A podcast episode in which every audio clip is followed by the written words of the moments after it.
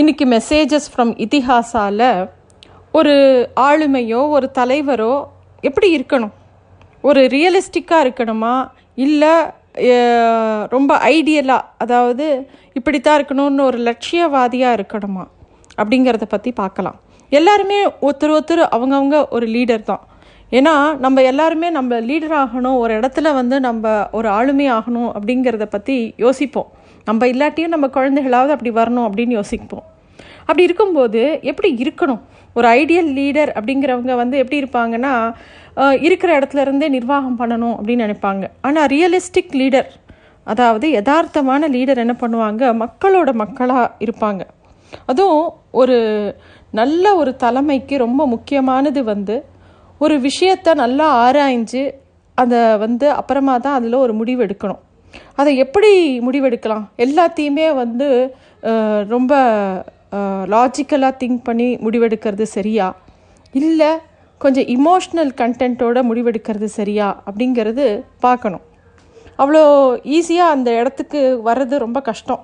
இப்போது நிறையா மக்கள் இப்போ ஒரு பெரிய நாடு இருக்குது அதில் நிறைய மக்கள் இருக்காங்க. பலவிதமான மக்களை எல்லாரும் சந்திப்பாங்க. ஒரு கம்பெனியாக இருந்தாலும் சரி ஒரு நாடாக இருந்தாலும் சரி இல்லை ஒரு பெரிய கூட்டு குடும்பமாக இருந்தாலும் சரி பலவிதமான மக்கள் எல்லா யாரும் ஒருத்தர் மாதிரியே ஒருத்தர் இருக்க போகிறது கிடையாது. ஆனால் அந்த வீட்டோட தலைவரோ அந்த நாட்டோட தலைவரோ இல்லை அந்த கம்பெனியில் இருக்கக்கூடிய தலைவரோ அவங்க எல்லாரையுமே சரியாக வழி நடத்தணும்னா முதல்ல தேவை அவங்களுக்கு ஒரு பன்முகத்தன்மை வேணும்.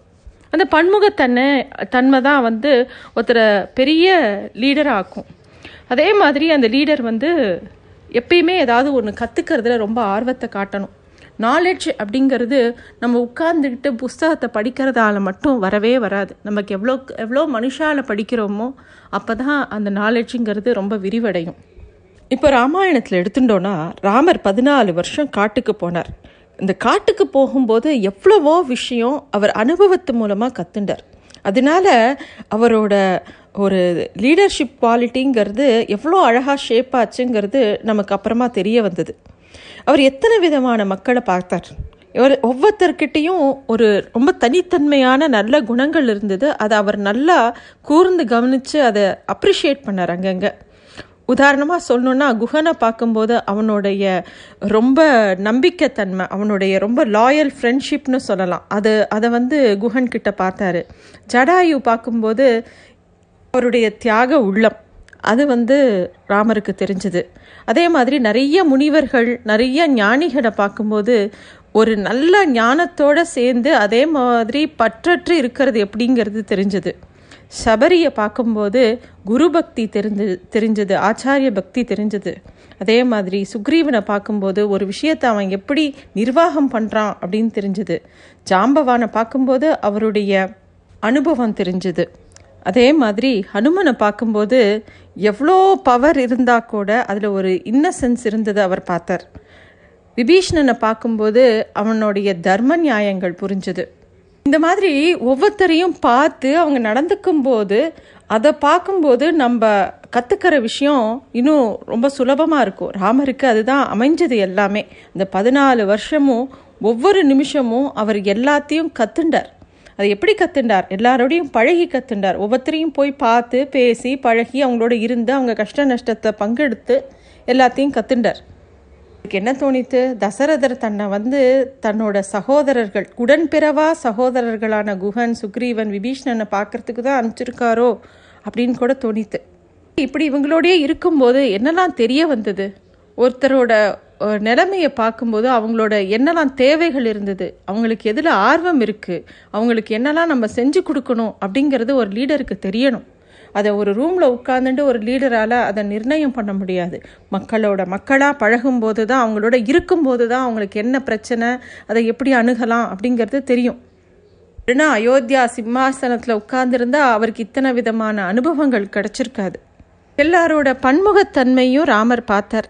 எல்லாருக்கும் உண்டான மைண்ட் செட்டையும் பார்த்தார்.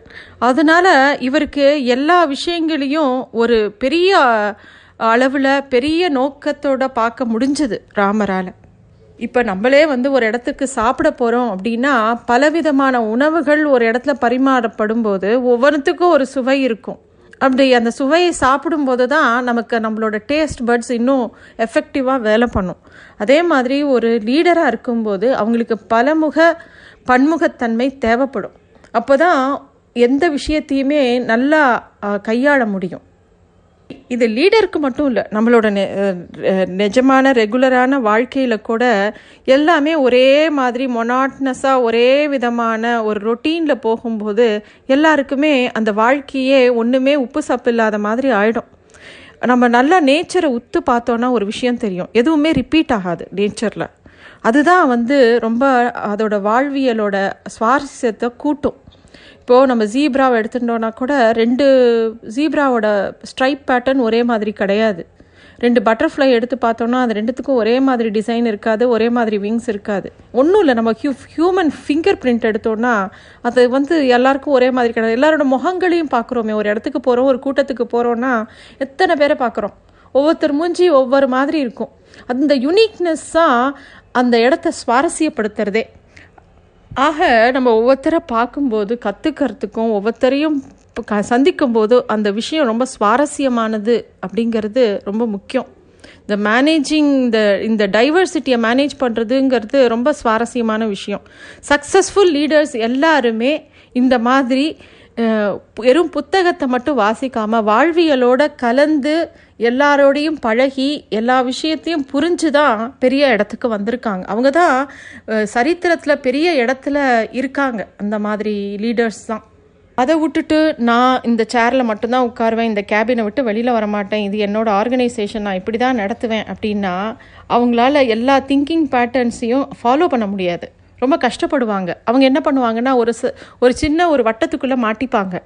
அவங்கள பத் அவங்கக்கிட்ட நல்ல விஷயத்தை மட்டுமே பேசக்கூடிய ஜால்ரா கூட்டங்கள் அவங்கள சுற்றி இருக்கும். அது எல்லா இடத்துலையும். பொலிட்டிக்கலாக இருந்தாலும் சரி ஒரு ஆர்கனைசேஷனாக இருந்தாலும் சரி ஒரு வீடாக இருந்தாலும் சரி வெளியில் என்ன நடக்குது? வீட்டில் இன்னும் எல்லாரும் என்ன பண்ணுறாங்க அப்படிங்கிறதோ நாட்டில் என்ன எல்லாரும் பண்ணுறாங்க என்ன நினைக்கிறாங்கங்கிறதோ ஒரு தலைமைக்கு தெரியலைன்னா சுற்றி இருக்கிற ஒரு ஜால்ரா கூட்டம் அந்த விஷயத்தை அவங்களுக்கு கிட்ட கொண்டே போகாது. அதை வடிகட்டிடும். கடைசியில் பெரிய பிரச்சனை வரும்போது அவங்க அந்த இடத்துல தோற்று போவாங்க. நல்ல லீடராக அவங்க உருவாக முடியாது. எந்த லீடர் வந்து கடைசியில் இருக்கக்கூடிய ஒரு ஆள் தொண்டன் வரைக்கும் போய் பழகி பேசி அவங்களுக்கு என்ன தேவைங்கிறத பார்க்குறானோ அவன் தான் ஒரு பெரிய இடத்துக்கு வரான். எந்த லீடர் இந்த பன்முகத்தன்மையை வளர்த்துக்கிறானோ எந்த லீடர் எல்லாரையும் அப்ரிஷியேட் பண்ணுறானோ எந்த லீடர் எல்லார்கிட்டேயும் இருக்கிற நல்ல விஷயத்தை பார்த்து அதை தான் கற்றுக்கிறானோ அவன் தான் எப்பயுமே சரித்திரத்தில் பெரிய இடத்துக்கு வருவான். ராமர் வந்து வாலியை ஜெயிக்கிறார்.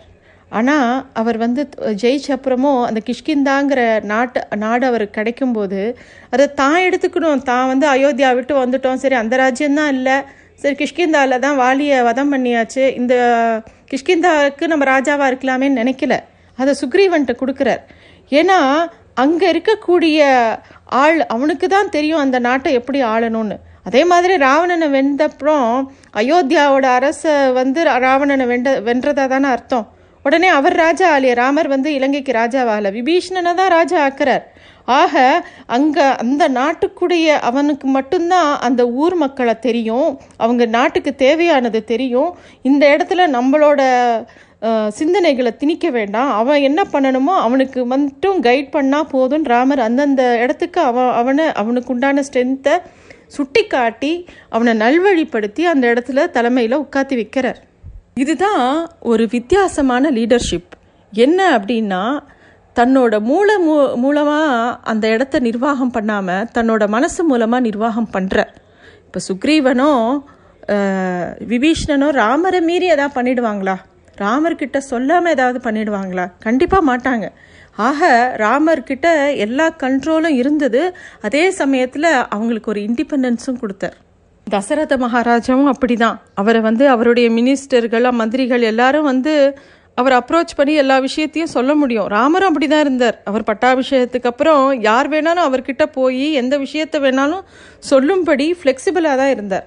ஆக ஒரு சரித்திரத்தில் நி நிலச்சி நிற்கணும் ஒரு இடத்துல நல்ல லீடராக இருக்கணும் அப்படின்னாக்கா ரியலிஸ்டிக் லீடராக இருக்கிறது ரொம்ப முக்கியம். ஐடியலிஸ்டிக் லீடராக இருக்கிறத விட.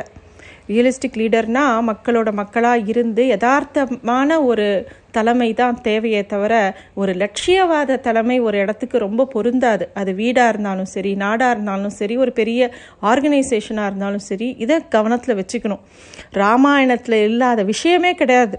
ராமாயணத்தை பிரித்து ஒன்று ஒன்றா பார்க்கும்போது ஒவ்வொரு இடத்துலையும் அத்தனை விஷயங்கள் பொக்கிஷங்கள் கொட்டி கிடக்கு. நம்ம இதிகாசத்தில் இல்லாத விஷயங்களே கிடையாது. ஆக ஒன்று ஒன்றா நம்ம எடுத்து பார்த்தோன்னா அதில் இன்னும் நம்ம நிறையா தெரிஞ்சுக்கலாம். உங்களுக்கு இதை தாண்டி இன்னும் நிறையா தோணலாம். யாருக்கு என்ன தோணித்தோ அதை மெசேஜ் பண்ணலாம். நன்றி.